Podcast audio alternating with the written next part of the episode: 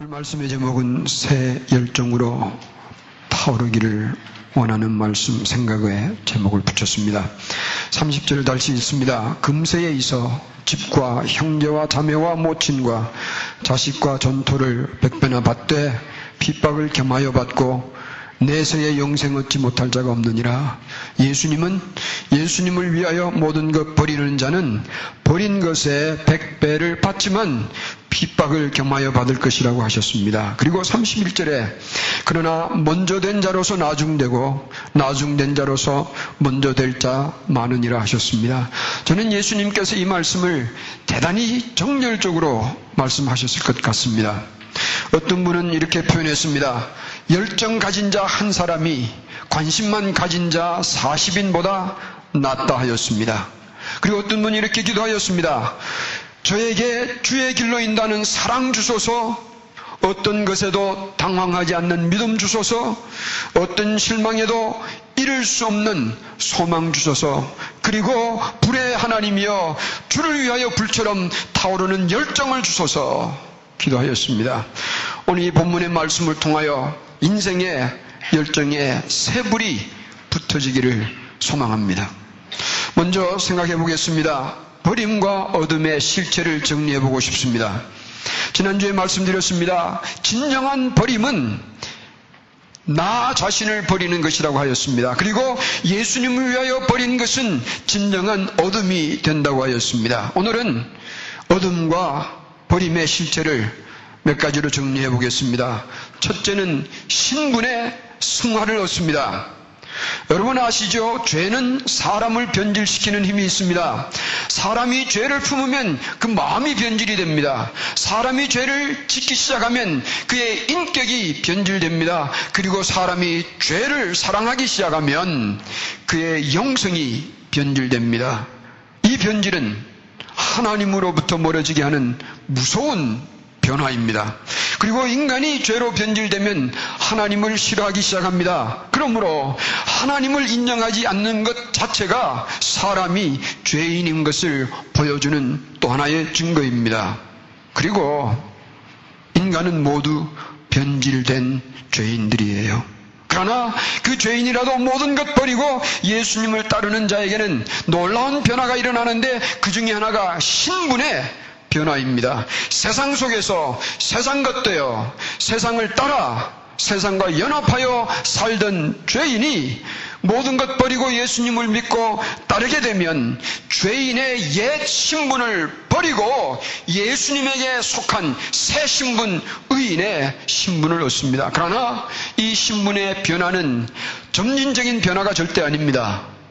죄인이 점차 점차 선하여서 의인이 되는 법은 절대로 없습니다. 빛의 강도를 증가시킨다고 해서 소경이 치료 받을 수 없듯이 죄인이 선한 일을 아무리 많이 한다고 하여도 절대로 의인되지 못합니다. 왜냐하면 선한 일들이 지나간 날의 죄를 절대로 지울 수 없기 때문입니다. 그러나 예수님을 믿는 자는 죄인에서 의인으로서의 토약적 신분의 승화가 일어납니다. 예수님이 그 사람의 죄를 사하시고 죄인의 신분을 지워주십니다. 그리고 예수님의 십자가에 옛 죄인의 신분을 버리고 죄인 아닌 자가 되게 하는 것입니다. 이것은 버림입니다. 그리고 예수님은 이 사람을 의인이라 먼저 세워주십니다. 그리고 이 사람을 의인되게 만들어주세요. 먼저 예수님의 사람, 내게 속한 사람이라 칭하고 선포하여 주시고 예수님 사람으로 만들어 주시는 것입니다. 이것이 어둠입니다. 의인이라는 새 신분을 얻는 거예요. 예수님께서 그러나 핍박을 겸하여 받는다고 하신 것은 무엇을 말씀합니까? 세상을 버리고 예수님의 사람으로서의 신분을 얻고 사는 자의 삶은 이 세상을 향하여 놀랍고 강력한 메시지를 전하고 사는 사람들입니다. 말이 아닙니다. 그들의 삶으로 전합니다. 첫째는 예수님이 전가하신 하나님이 유일하신 참 하나님이신 것을 세상에 선포하는 메시지가 그분들의 삶이에요. 두 번째로는 예수님의 존재 앞에서 모든 인간은 죄인이라는 사실을 알리는 것이 그분들의 삶입니다. 세 번째로 예수님만이 유일한 구원의 길이라는 진리를 전하는 소리가 예수님으로부터 새 신문 얻은 자의 삶입니다. 그런데 이런 자를 세상은 굉장히 불편해합니다. 첫째로 이런 사람은 세상에 죄를 고발하는 자이기 때문에 그렇습니다. 나는 예수님께 죄를 고백하고 구원받았습니다. 라고 선포하는 자의 삶은 다른 사람들에게 당신도 나와 같은 죄인이라고 알려주는 것입니다. 세상은 당신은 죄인이요라고 하는 사람들을 싫어합니다. 둘째로 그런 사람들은 인간의 종말을 예고하는 사인자들입니다. 예수님을 믿는 자의 삶은 예수님을 불신하는 자의 삶들이 당할 영원한 형벌을 예고하는 삶입니다. 세상은 이런 자들을 원치 않습니다. 세 번째로 그들은 예수님을 나와 같이 예수님을 선택하자고 요구하는 자들입니다. 사람들은 이런 선택을 싫어합니다. 왜냐하면 많은 것을 버려야 하기 때문에. 그래서 예수님을 선택한 자들은 세상에서 핍박을 받게 되어 있습니다. 세상 물결을 거슬러 가는 사람들이에요. 그래서 예수님을 위하여 버린 자의 또 하나의 버림은 버린 것들로부터 버림을 받는다는 사실입니다. 남편일 수 있습니다. 아내일 수 있습니다. 가족이며 세상일 수도 있습니다. 그래서 핍박은 승화된 자의 신분의 증거이기도 합니다. 또 하나의 실체가 있습니다. 관계의 승화예요. 예수님을 위하여 모든 것 버리는 자, 영생 얻지 못할 자 없다 예수님이 약속해 주셨습니다. 영생을 얻는다는 것은 예수님과의 영원한 그리고 친밀한 관계를 가지게 된다는 것을 의미합니다. 히브리서 1장 3절에 성자 예수님은 하나님의 영광의 본체이시며 그 본체의 형상이라 예수님이 능력의 말씀으로 이 만물을 붙들고 계시며 죄를 정결케 하는 일을 하시고 높은 곳에 계신 위험의 우편에 앉으셨다고 합니다. 예수님은 우리를 변질시키는 죄를 정결케 하시는 일을 이루셨습니다. 예수님은 하나님 앞에 존재할 수 없는 자를 하나님 앞에 영원히 존재할 수 있는 자로 회복시켜 주셨습니다.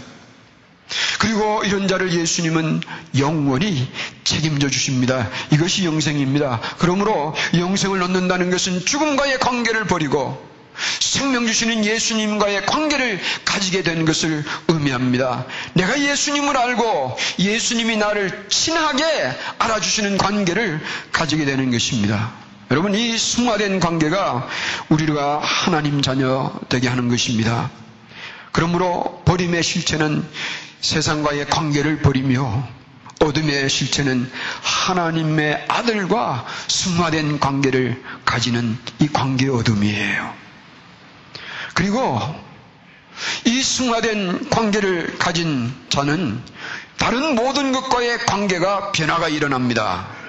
예수님의 사람이 되면 모든 것이 달라집니다. 주의 것은 그대로 있어도 내가 예수님과의 관계가 달라졌기 때문에 모든 것과의 관계도 달라집니다. 이런 변화는 예수님과의 관계 때문이에요. 세상과 물질과의 관계가 달라집니다. 친구와 가족 간의 관계가 달라집니다. 모든 것과의 관계가 그러나 승화되기 시작합니다. 왜냐하면 모든 것은 예수님과 나와의 관계 안에서 존재하기 때문입니다. 이렇게 설명해 보겠습니다. 전에는 죄를 즐겼으나 이제는 예수님 때문에 죄를 싫어하게 되었습니다. 전에는 세상 것을 소유하려고 하였으나 이제는 예수님의 것으로 드리기를 원합니다. 전에는 친구들과 세상의 인정받기를 즐겼으나 이제는 예수님의 인정받기를 원합니다. 전에는 나의 가족은 나의 행복을 얻기 위한 수단이었으나 이제는 사랑의 대상으로 변하는 것입니다. 전에는 물질은 내 인생의 목적이었으나 이제 물질은 예수님을 위한 도구로 변하는 것입니다. 모든 것이 변하는 거예요. 관계가 변한다는 얘기입니다. 1914년 5월 28일 아일랜드 특급이라는 배가 다른 배와 충돌하고 빠르게 가라앉고 있었습니다. 이 배에는 승객들을 위한 구명대의 숫자가 절대 부족하였습니다. 그리고 그 배에는 구세군 사관들이 130명 타고 있었습니다. 나중에 이들 중 109명이 익사하였습니다. 이들의 시체를 건져보았더니 구명대를 차고 있었던 사람은 한 사람도 없었습니다. 그 이유를 구조받은 사람들이 설명해 주었습니다. 배가 침몰할 때에 이 구세군의 사관들은 자신들의 구명대를 풀어 다른 사람들에게 입혀주며 이렇게 말하였다고 합니다. 나는 당신보다 더 잘 죽을 수 있으니 당신이 이 구명대를 가지고 살아야 합니다. 여러분 예수님의 사람들은 죽음 앞에서 이 승화된 관계를 드러내는 것입니다. 예수님과의 승화된 관계는 성부 하나님과의 승화된 관계의 소유이며 우리 안에 내 자신을 성령님과의 승화된 관계를 가지고 살아가며 더 나아가서는 세상과의 모든 것들과 승화된 관계를 이루어가는 겁니다. 아멘. 목적의 승화가 일어납니다. 예수님께서 31절에 그러나 먼저 된 자로서 나중되고 나중된 자로서 먼저 될 자가 많으리라 하셨습니다. 이 먼저 된 자와 나중된 자의 의미를 여러 가지 각도에서 조명해 볼 수 있겠으나 저는 오늘 두 가지의 각도에서 살펴보고 싶습니다. 첫째는 예수님과의 관계에서 정리해 볼 수가 있습니다. 쉽게 말하면 예수님과 얼마나 친하게 지내느냐 이게 결정되는 것입니다. 예수님을 따르는 자는 예수님과의 새로운 관계를 가진다고 말 말씀드렸습니다. 예수님을 알고 예수님이 알아주시는 자, 이 사람이 예수님을 알고 예수님이 이 사람을 알아주시는 자, 이 사람이 예수님을 사랑하고 예수님께서 사랑하여 주시는 자, 그리고 예수님의 양이 되며 예수님이 이 사람의 영원한 목자가 되어 주시는 자, 이런 관계를 가지는 것입니다. 그러나 먼저 믿은 자도 이 예수님과의 관계를 게을리하면 나중되는 것입니다. 나중 믿은 자라도 예수님과의 관계를 깊이 가지면 먼저 된 자가 되는 겁니다. 그러므로 예수님이 오늘 우리에게 바라시는 것은 친밀한 관계. 나는 너의 신랑이니 너는 나의 신부라 하셨듯 신랑과 신부의 그 친밀한 관계처럼 우리와의 관계를 가지기를 원하십니다. 예수님과 깊이 교제하며 승화된 사귐을 사는 것이 먼저 된 자가 되는 길이에요. 물어보십시다. 여러분 예수님과 얼마나 친하게 지내십니까? 세상의 것들과 친하게 지내기는 하여도 예수님과 친하게 지내지 못하면 아무리 교회 생활을 오래 하여도 여러분 나중된 자가 되고 맙니다. 슬픈 이야기예요. 우리 다 예수님과의 관계를 친밀하게 가져서 눈 뜨면 예수님을 부르며 아플 때도 주님의 이름을 부르며 기쁠 때는 주님께 감사하며 내게 은혜를 베푸셨을 때는 주님께 찬양하며 예수님과 깊은 관계를 가져 먼저 된 자 되시기를 주님의 이름으로 축원드립니다. 그리고 둘째는 삶의 목적에 따라 이해할 수가 있습니다. 무슨 얘기냐면 이런 얘기입니다. 자신의 인생의 목적과 예수님께서 원하시는 인생의 목적의 교체가 바꿔짐이 얼마나 신속하게 만들어지는에 따라서 먼저 된 자와 나중 된 자가 생기는 겁니다. 먼저 믿어도요, 세상의 욕망을 추구하는 그런 저차원적인 삶을 버리지 못하면 나중 되고요.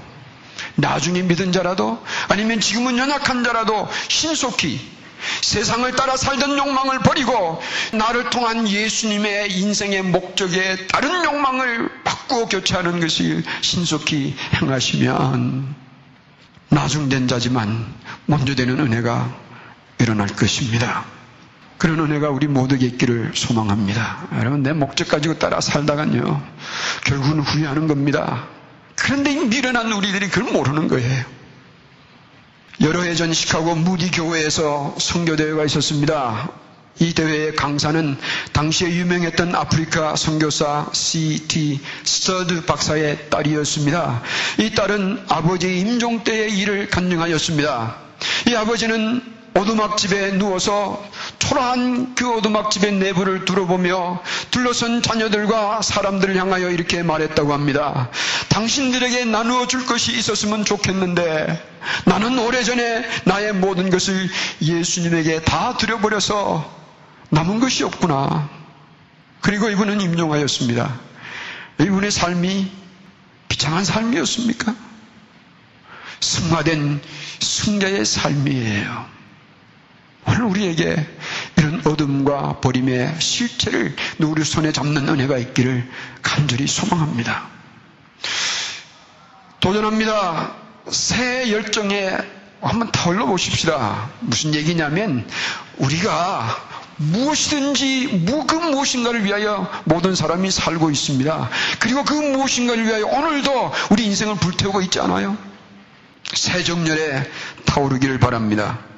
근데 우리가 무슨 정렬을 예수님이 하여 태우기 전에 꼭 기억하십시다. 예수님은 먼저 우리를 위하여 자신의 정렬을 태워주셨습니다. 얼마나 열정적으로 우리를 위하여 자신을 태우셨으면 창조주신 분이 이 더러운 시궁창 같은 인간 세상에 오셔서 우리 중에 하나가 되셨으며 우리를 위하여 죽으셨습니까? 그리고 우리와 같이 별 보려는 자를 위하여 내가 너의 영원한 목자가 되어주마 우리 위하여 목자 되어주신 것입니까? 이 주님을 생각하며 우리의 인생을 새로운 정렬에 한번 태워보고 살아야 되지 않겠습니까? 두 가지의 열정에 타오르기를 소망합니다. 첫째 열정은 그러므로 예수님과의 승화된 관계를 가지기를 원하는 열정이기를 바랍니다.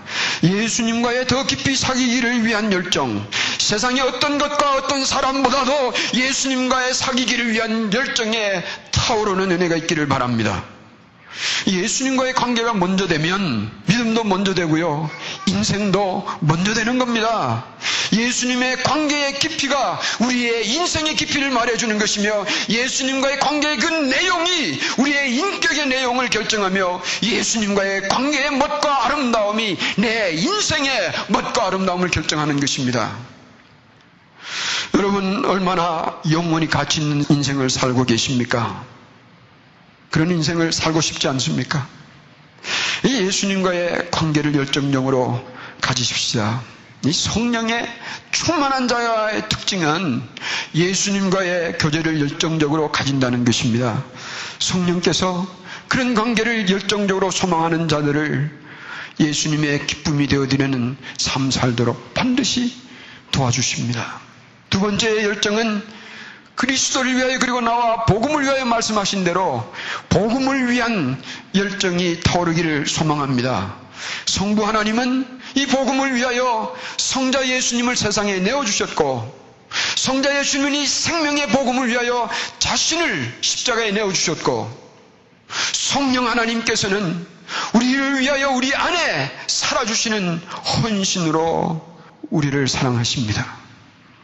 죄인 구하신 하나님의 은혜를 통절하게 깨닫고 예수님의 은혜 안에 사는 자는 성령이 이 새 열정을 주십니다.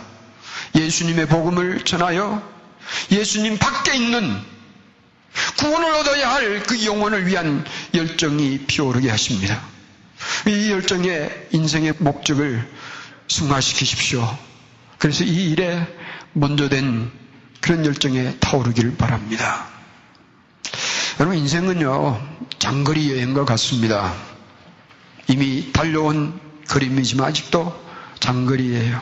오늘 살다가 죽는 게 아니고요. 주님 부르시는 그날까지 장거리 여행을 하는 사람들인데 장거리 여행을 하기 위해는 점검을 좀 해야 합니다.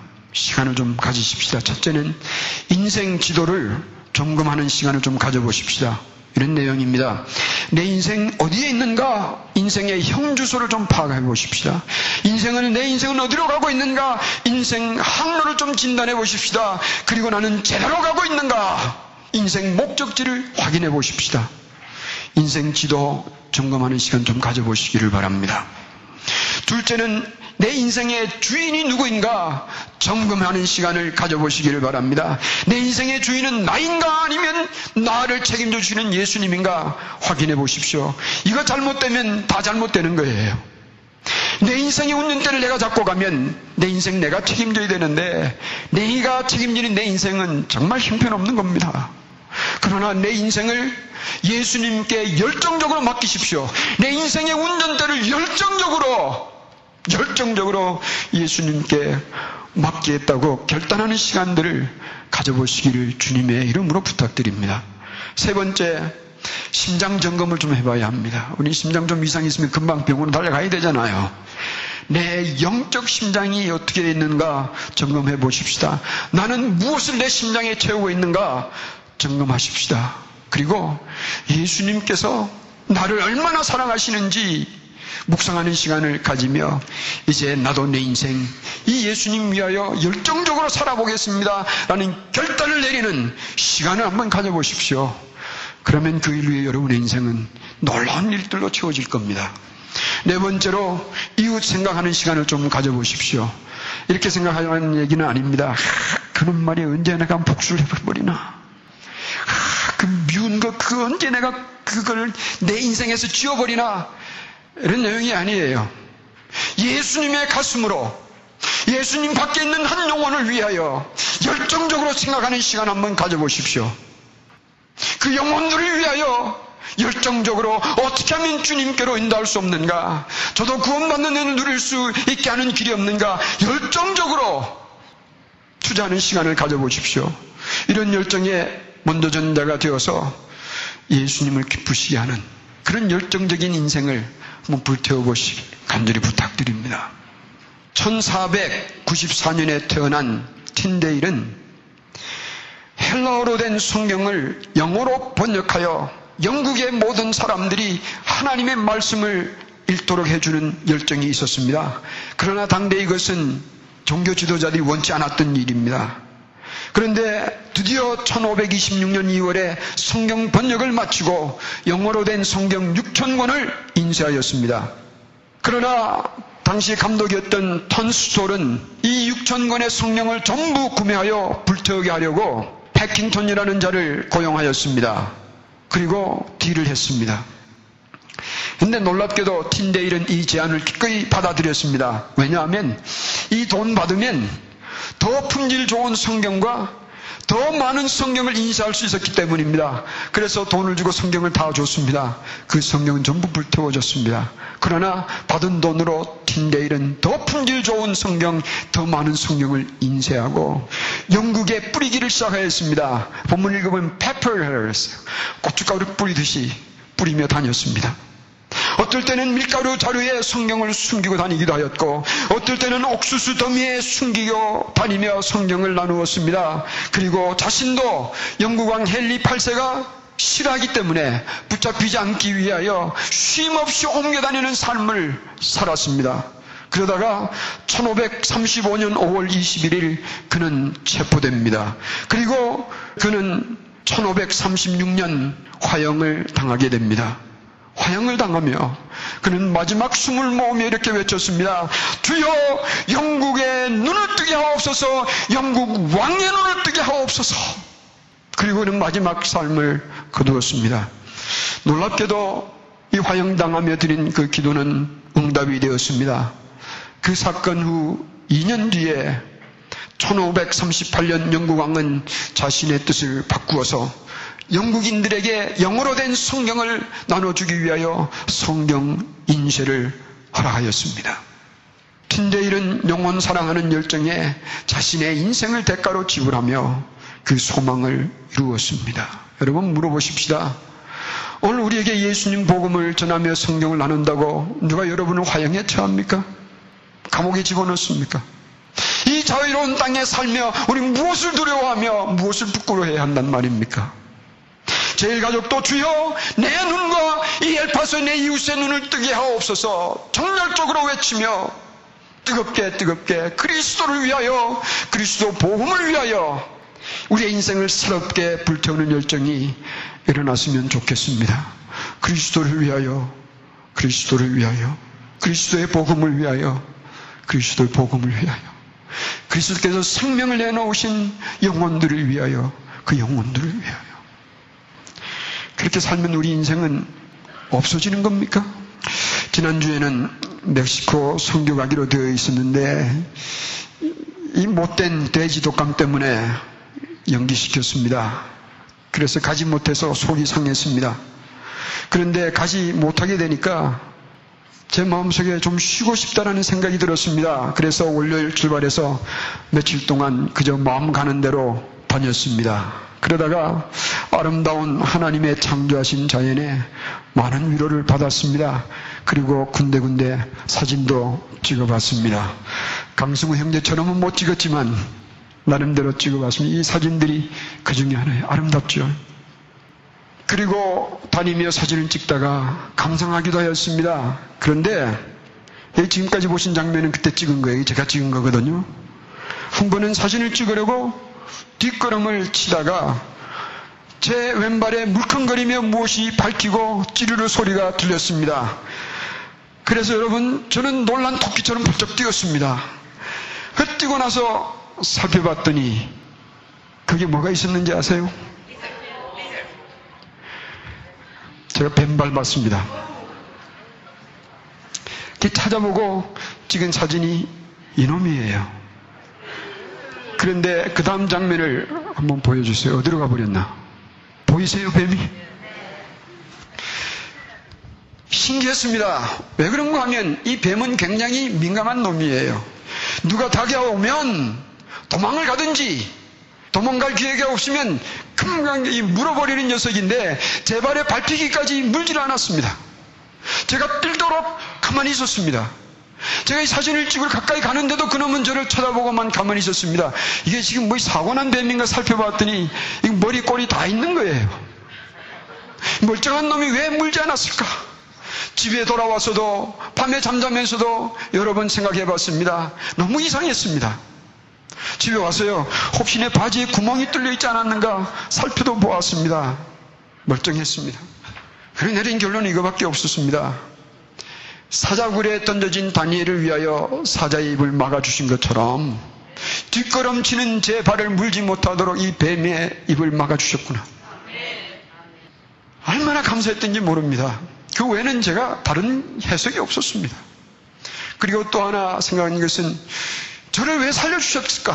그 외진 곳에서 이놈 독에 물려 죽으면 누가 나를 데릴 그 꼴짜기까지 오겠습니까? 왜왜 저를 살려주셨는가? 오늘도 주님을 위하여 인생을 불태우기를 원하는 이 엘파소에 사랑하는 제일 가족들을 위하여 주님 나 살려주셨습니까? 여러분 이 목사만 이런 일을 경험하는 게 아니에요. 우리 인생 살다 보면 험한 일과 괴로운 일들 많이 당하지만 그 위험한 두려움 가운데서도 하나님께서 우리를 지켜주세요. 그래서 이사야 41장 10절의 말씀은 우리의 말씀인 것을 믿으시기를 바랍니다. 이사야 41장 10절에 주님은 그 외로운 백성들을 위하여 이렇게 말씀하였습니다. 두려워 말라. 내가 너와 함께함이니라 놀라지 말라 나는 내 하나님이 됨이니라 내가 너를 굳세게 하리라 참으로 너를 도와주리라 참으로 나의 의로운 오른손으로 너를 붙들리라 약속하신 주님의 은혜가 예수님을 위하여 이런 정렬의 삶을 살기를 원하며 헌신하는 자들을 지켜줄 것을 저는 믿습니다 사랑하는 성도님들이여 우리 일생 지금 불타가고 있습니다 무엇을 위하여 불태우시겠습니까? 기도하겠습니다.